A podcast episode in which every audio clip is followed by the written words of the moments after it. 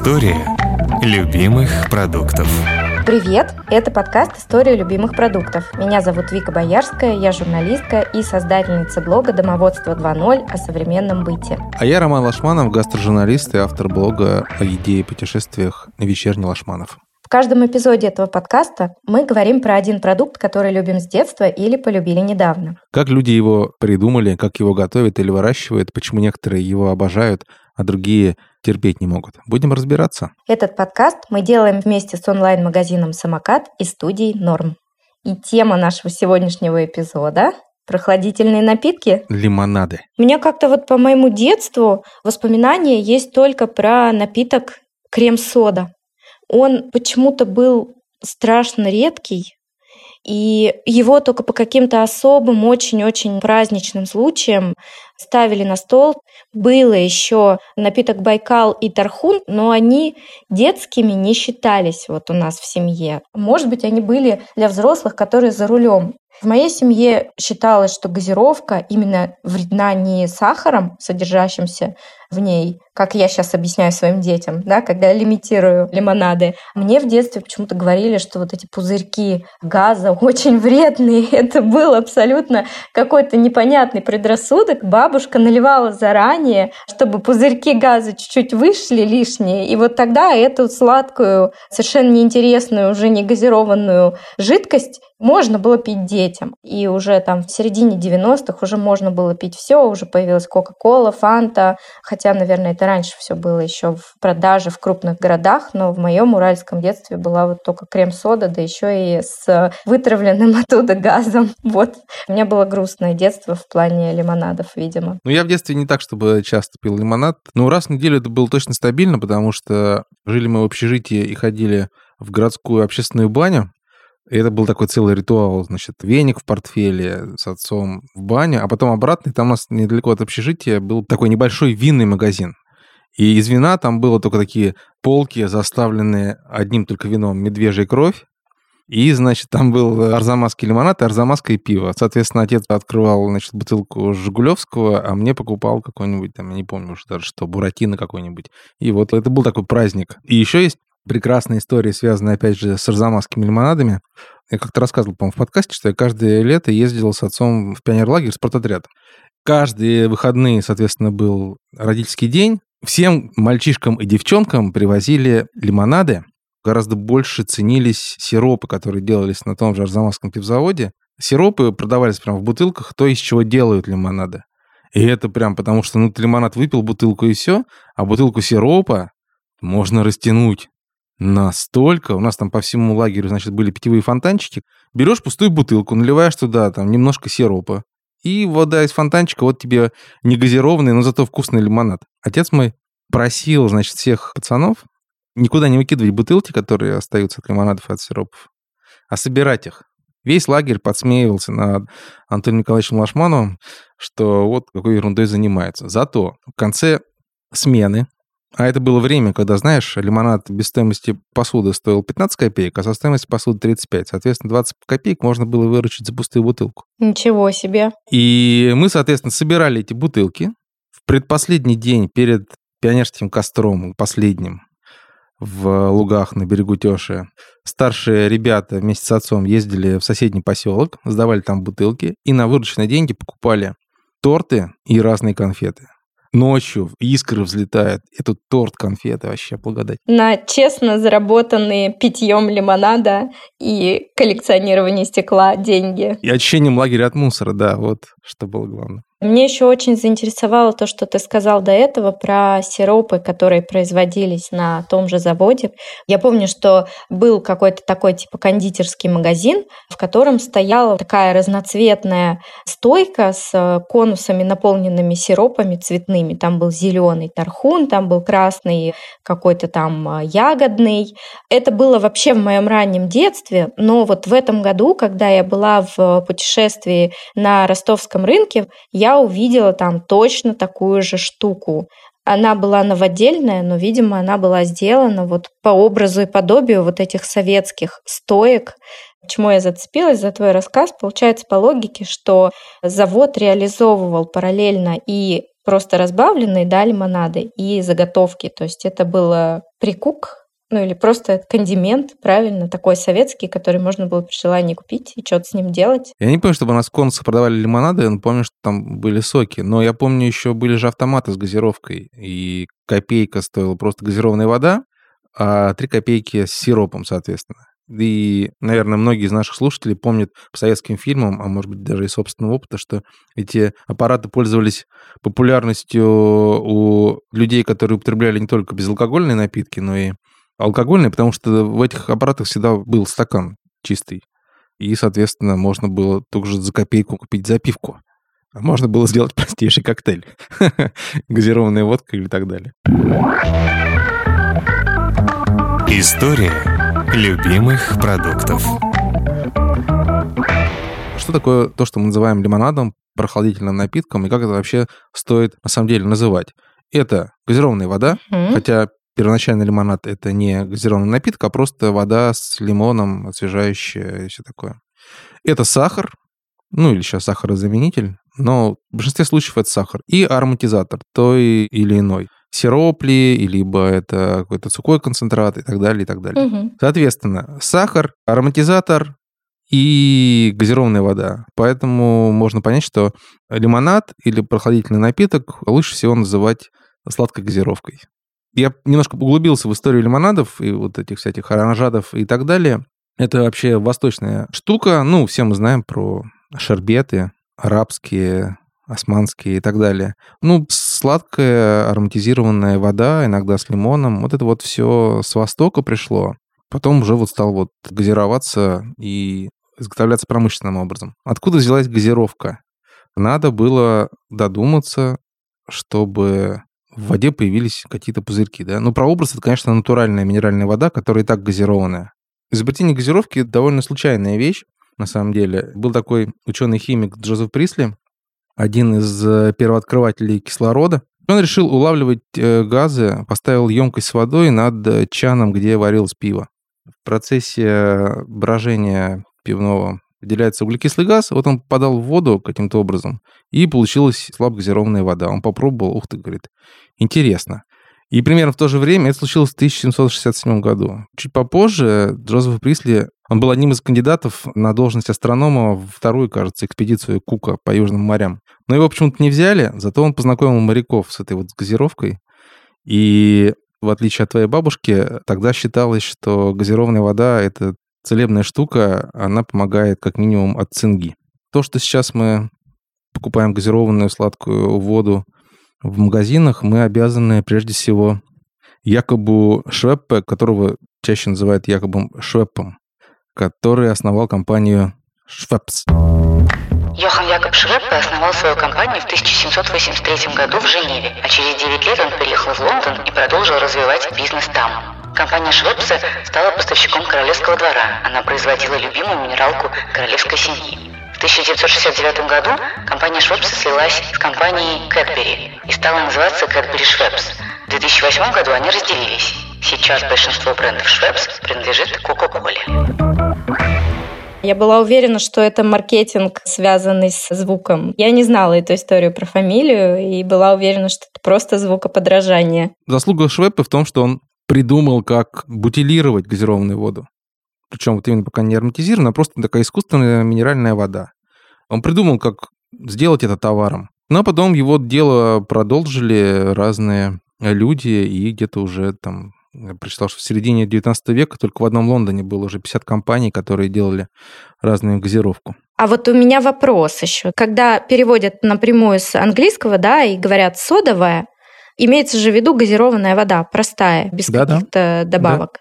Вот было ли вот это слово «содовая вода» в русском языке? Ну, это слово возникло потому, что одним из способов производства газированной воды в XIX веке стала реакция сода с водой.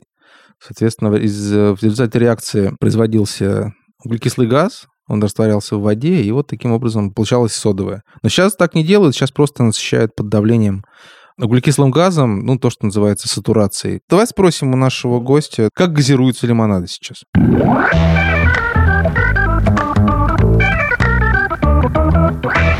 Наш гость Антон Чемичев, руководитель отдела качества компании «Домашние рецепты». «Домашние рецепты» делают напитки для собственной торговой марки онлайн-магазина «Самокат». Антон, у вас лимонады на натуральных соках. Да. А вы можете рассказать сначала, как делают обычные лимонады? Как правило, те напитки, которые есть в магазинах, то используют не натуральные соки, но это связано с ценой. Добавляют различные ароматообразующие вещества и, наверное, больше связано с асептикой самого напитка. Чтобы сохранить его качество, добавляются различные консерванты. Угу. То есть, как правило, сырье, скорее всего, может быть и соки используются достаточно натуральные. Угу. А вот именно консервация этих соков добивается путем добавления химических консервантов. А как делаете вы? У нас достигнуто это за счет того, что технологический процесс. У нас идет щадящая пастеризация, такая длительная пастеризация при невысоких температурах.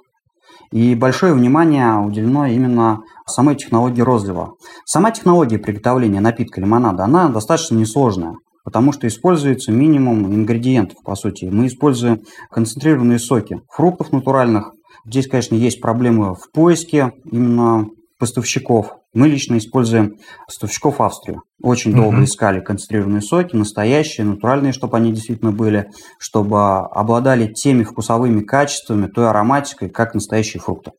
Как добиваемся стерильности? После щадящей пастеризации при невысоких температурах не больше 60 градусов пастеризация идет. Для того, чтобы остались все витамины, все микроэлементы, которые в соках содержатся, идет достаточно большая технология по розливу. Очень много всего применяется. Используются обезбоживающие фильтры, система водоподготовки, воздухоподготовка.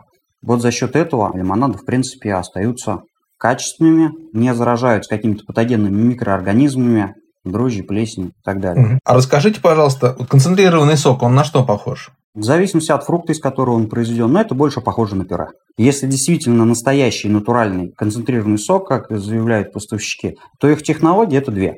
Это либо вымораживают натуральный сок из фруктов, то есть сначала готовят пюре, после чего его вымораживают.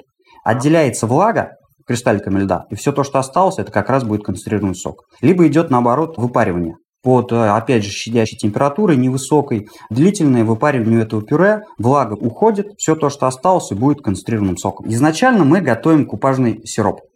То есть в варочную емкость мы добавляем концентрированные соки яблока, груши, если говорить о лимонаде яблоко-груша, фруктозы и небольшое количество воды. Дальше начинается процесс пастеризации при невысокой температуре. Длительный, но щадящий достаточно. После этого в варочный котел через сатурационную систему подается подготовленная вода. Вода тоже проходит достаточно долгий такой технологический путь через различные фильтрационные системы. Обезбоживающие фильтры стоят, система умягчения воды. После этого они поступают в сатурационную установку, где свободные молекулы кислорода удаляются из воды, а на их место помещается углекислота, чтобы напиток стал газированный. И потом эта уже подготовленная вода попадает в котел. В котле происходит смешивание купажного сиропа и подготовленной воды, после чего уже готовый напиток перегоняется по магистралям в цилиндр-конические танки ЦКТ. Там происходит охлаждение продукта. После этого, в принципе, он готов для того, чтобы его подавать на линию розлива. Ну, расскажите, как вода смягчается. Используется специальная система водоподготовки, фильтров. Как правило, используются соли.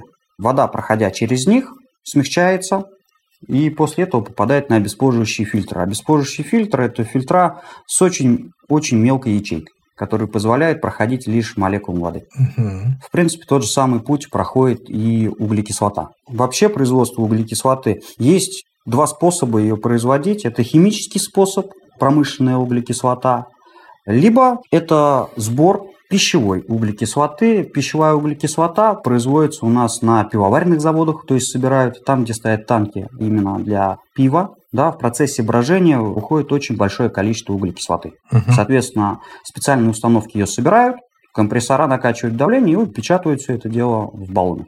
Вот получаем пищевую углекислоту. Не мешает ли углекислый газ бутилированию? Нет, не мешает, потому что идет изобарический розлив. Изобарический розлив – это когда сосуд, где находится у нас готовый продукт, и сама система розлива, они уравновешиваются по давлению.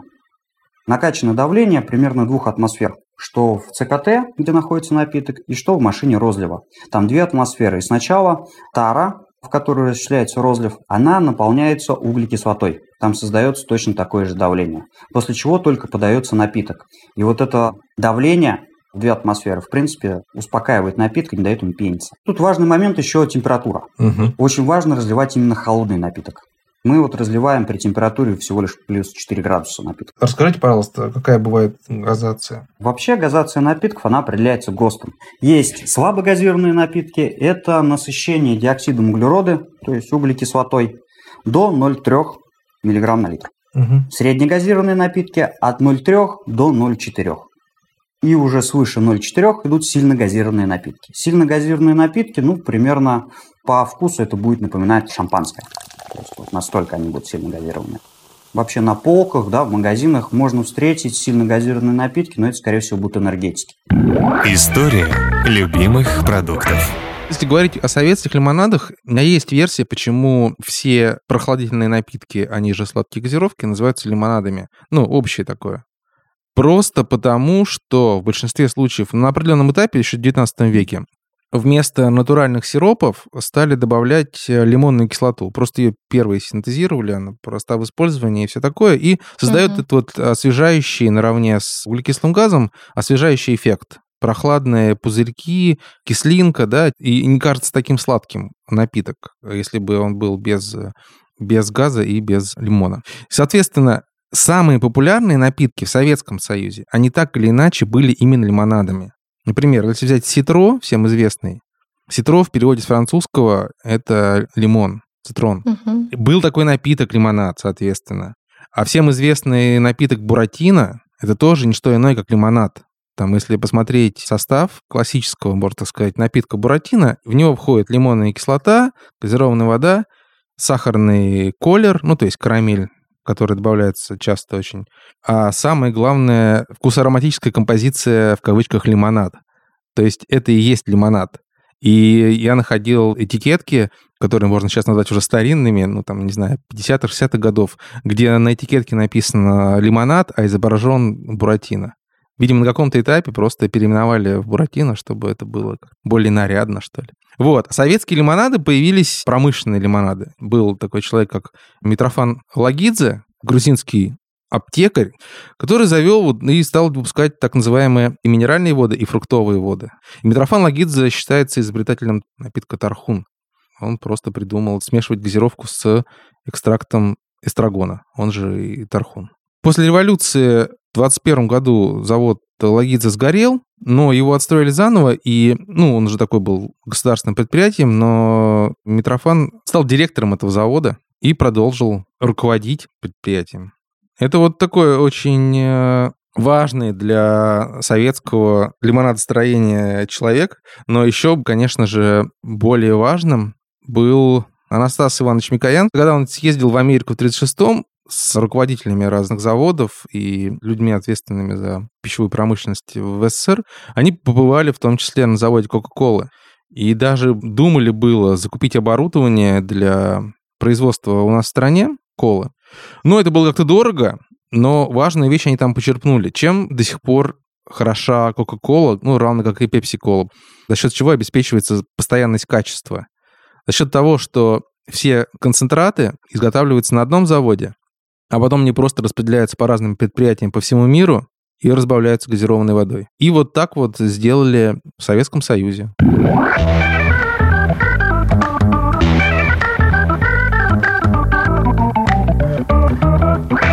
У Фанты, кстати, интересная история, что вот именно в СССР запущен был напиток производства, который придумали в нацистской Германии, на самом деле. В 1940 году, когда у Кока-Колы же были подразделения по всему миру, даже тогда, ну, может, тогда еще не были по всему, но в Германии точно было.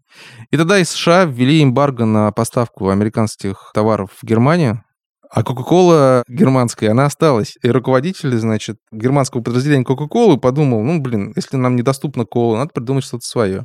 И сделали фанту.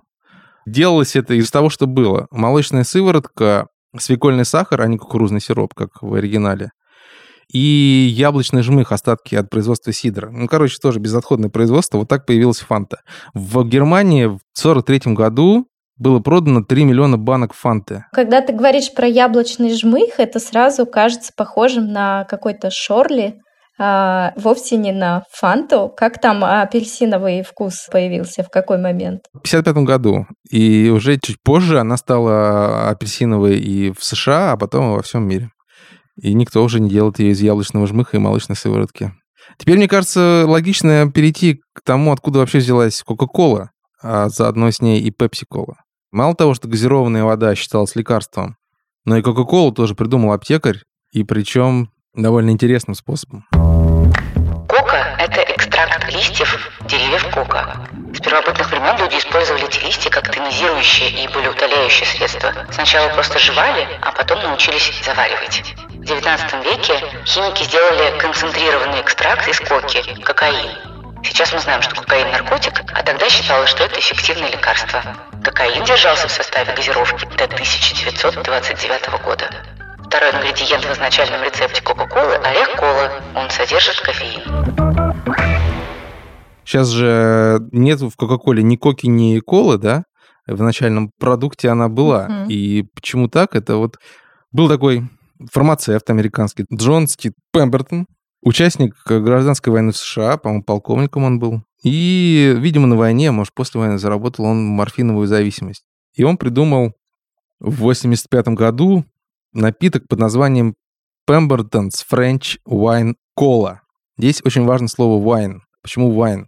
Потому что в то время, в конце 19 века, было чрезвычайно популярно кокаиновое вино. Кока Вайн. Боже. По-французски его называли тонизирующим вином. Было кокаиновое вино, тоник вайн. Обычно это бордо с добавленными листьями коки, но по сути это было прям вино с кокаином. Его пили очень многие известные люди. Римский папа одному из производителей вот этого кокаинового вина даже золотую медаль Ватикана дал за то, что вот человек изобрел такой полезный, бодрящий э, напиток. Но это дело было в Атланте, штате Джорджия. Там в 86 году запретили алкоголь. Ну, ввели местный сухой закон. И Джон Стит Пембертон был вынужден сделать безалкогольную колу. Вот он сделал ее просто вот такую. Экстракт коки, экстракт колы, оба такие, значит, сильнодействующие, тонизирующие средства.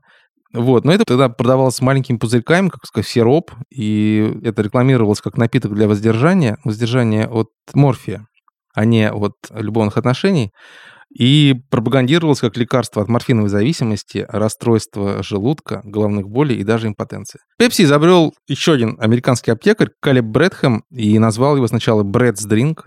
Это было в 1893 году. И там был тоже экстракт орехов колы, ваниль и ароматические масла. Кстати, ваниль до сих пор ваниль, ванильная эссенция или ванильные ароматизаторы используются и в Кока-Коле, и в Пепси-Коле.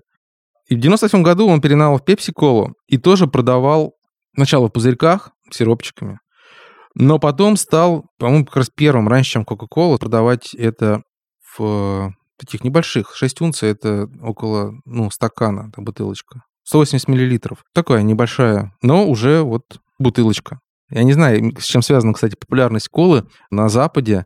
Ну, то есть, как бы для нас не очень привычный вкус колы, да, а для них вот довольно привычный. Слушай, у меня есть ощущение, что это как бы заменитель кофе в какой-то степени, потому что там же содержится кофеин ну, да. в рецепте, и за счет того, что там есть сахар, и это газированная штука, да, холодная, она легко пьется, очень быстро впитывается, да, и в отличие от горячего кофе, ты можешь ее носить с собой и понемножку попивать, все время как бы продлевать этот кофеиново-сахарный э, приход, ну, на это можно очень быстро подсесть. Я думаю, что люди, которые не расстаются с бутылкой колы, они именно испытывают какую-то такую, ну, вот форму сахарно-кофеиновой зависимости, которую нужно нужно все время подпитывать. 7 тоже интересная история есть. Его тоже аптекарь изобрел, как средство от похмелья. Дело в том, что изначально в 7 в состав входил тоже наркотик. Наркотик не наркотик, а довольно сильно действующее лекарственное средство под названием цитрат которое сейчас используется как стабилизатор настроения для людей, страдающих биполярным расстройством. Причем это вот лекарство 7-Up содержал до 1958 года. История любимых продуктов. Вот как ты думаешь, сколько сахара в обычном лимонаде? Я знаю, что вот в этой вот стандартной бутылке, я не помню, то ли там 41, то ли 51 грамм сахара. Наверное, на 370 миллилитров. Это получается, ну, примерно 10 грамм на 100 миллилитров. Соответственно, в литре Кока-Колы 100 грамм сахара. 100 граммов сахара. Соответственно, Мгм. в стакане 200 миллилитров 4 чайных ложки, если считать, что в ложке сахара 5 грамм, ну, без горки. Представляешь, я в детстве пил чай с сахаром, клал 3, а потом как-то понял, что то ли сахар был слаще, то ли что. Я сейчас, если пью с сахаром, то я больше двух никак не могу. Ну, просто мне дико сладко становится. Так-то я вообще без сахара пью. А тут 4, представляешь? Потому что чай с четырьмя ложками сахара. Да, вот как надо спрятать этот вкус? За счет чего он прячется? Углекислый там, газ. Невозможно понять. Углекислый газ Делает сладкие продукты менее да, сладкими. да, он ответственен за парниковый эффект и за то, что люди пьют сладкую газировку в диких количествах. У меня есть теория на этот счет. Я не знаю, насколько она подкрепляется чем-то, кроме моих представлений о мире, но мне кажется, что вообще-то изначально лимонады, вот те, с которых мы начали, да, которые оранжат, э, лимонад и вот это все прибывшие из там арабских стран в Европу, они не содержали добавленного сахара, они содержали сахар из фруктового сока. И в этом случае они не были так вредны, их и именно подавали как прохладительные напитки, не добавляя туда вот этот вот рафинированный белый сахар. А вредны они стали ровно в тот момент, когда все человечество массово перешло на рафинированный сахар. И, собственно, с этого момента большинство исследователей, которые вот занимаются эволюцией человека как Homo sapiens, да, отмечают, что люди начали массово болеть кариесом, диабетом, массово в масштабах популяции. Ну и чуть дальше, да, еще начинается старт ожирения. Важно понимать, что вот сейчас же тоже многие производители говорят про то, что они не добавляют добавленный сахар в свои лимонады, и что они там, например, заменяют как раз подсластителями типа стевии, или вообще делают с минимальным количеством сахара содержащего сока. То есть если мы возьмем чистый лимонный сок, несмотря на очень кислый вкус, он же будет довольно много сахара содержать. И даже если взять там несколько капель, они растворятся в воде, но они сделают ее там все равно сахарной. А если заменить фруктовый цитрусовый сок какими-нибудь травами и другими вариантами ароматизации, там цедрой, например, лимонной, то можно сделать довольно мало сахара содержащий лимонад, но при этом может быть даже достаточно интересный по аромату и прохладительный. И как раз вот я знаю, что в онлайн-магазине «Самокат» есть лимонады с небольшим количеством сахара. Мне не нравится разделение еды на вредную и полезную, потому что если есть человеку один только сельдерей, он довольно скоро загнется. Я имею в виду человека, а не сельдерей. Соответственно, лимонады тоже хороши в меру. Не надо пить их литрами, декалитрами и так далее, но выпить с похмелья стакан 7-Up, я скажу, сам Бог велел, мне кажется. Это восстанавливает всякие разные балансы, в том числе и углеводные. Я еще добавлю, что мои дети знают, что лимонад прописывает доктор. Чудесные доказательные доктора рекомендуют детям пить лимонад, когда у них ротавирус. И моя дочка однажды, когда нас постигла эта участь встретиться с ротавирусом всей семьей и пойти к врачу, Дети мои получили предписание пить Кока-Колу в качестве лекарства. И тогда нам доктор объяснил, что просто детям нужно пить сахаросодержащий напиток, чтобы профилактировать обезвоживание. Ну и поддерживать какой-то такой нормальный, э, хороший баланс углеводов, когда они вообще ничего больше не могут есть. Давай закончим, как мы обычно заканчиваем, э, рецептами. Ты используешь какие-нибудь лимонады в качестве ингредиента? Ты знаешь, нет, я не использую лимонады в качестве ингредиентов. Я как раз хотела рассказать про то, что я делаю несладкий э, домашний томатный лимонад, немножко как безалкогольную версию мичелады коктейля. Я беру много помидоров, соль, лаймы, мяту, базилик. Это все перетираю в ступки, заливаю газировкой. И вот э, для тех, кто не может пить мичеладу, когда вместо газировки пиво, да, вот я делаю такую э, безалкогольную версию мичелады, и она абсолютно не содержит в себе никакого сахара, кроме сахара из э, помидоров. Ну, в сезон, да, они, конечно, довольно сладкие. А вот так, чтобы какой-то промышленный лимонад использовать в рецептах, мне не приходило в голову. Хотя я точно помню, что когда я училась в школе, был э, рецепт про то, что можно сделать мармелад желейный, используя Кока-Колу. То есть, собственно, с желатином кто-то из моих одноклассников точно это делал, приносил какие-то странные такие желатиновые кубики дрожащие, но это было невкусно. То есть вот э, желание повторить совершенно не возникло. Не знаешь, что из колы делают глазурь для тех же куриных крыльев жареных, но мне вот такой вот не очень нравится, мне не нравится слишком сладкая глазурь. А газировку не сладкую, а просто газированную воду, даже не минерализованную, а просто обычную газированную воду, я использую для того, что ты называешь э, шарле, а я предпочитаю называть фрёчем, поскольку меня с этим способом познакомил мой друг, венгерский фотограф Андерш Фикте, и я часто делаю, ну, просто разбавляю вино один к одному, что белое, что красное, летом а, газированной водой. Ну, прекрасное. Mm. Снижает количество употребляемого алкоголя, тонизирует, освежает и приносит радость. А ты хотел рассказать еще про рецепт тархуна? Я не нашел точных пропорций, но там все просто. Надо взять охапку тархуна, смешать с холодной водой, пробить это блендером и добавить скажем так, сахар по вкусу, потому что сахара там было тоже, насколько я помню, очень много. А, и лимон. Выжать немножко лимона. Угу. И все, и такой он получается густой. Не то чтобы смузи, а просто такой тархуновый холодный суп сладкий, угу. освежающий. Я думаю, это очень вкусно. Давайте ждать, когда вырастет тархун у кого-то на подоконнике, а у кого-то в супермаркете. Это был подкаст «История любимых продуктов». Меня зовут Вика Боярская. А меня Роман Лашманов. Мы делаем этот подкаст вместе с онлайн-магазином «Самокат» и студией «Норм». Подписывайтесь на нас там, где вы слушаете подкасты. В Apple подкастах, Google подкастах, CastBox, Яндекс.Музыке и на других платформах. Пишите комментарии и оставляйте ваши оценки. Пока-пока. Пока. История любимых продуктов.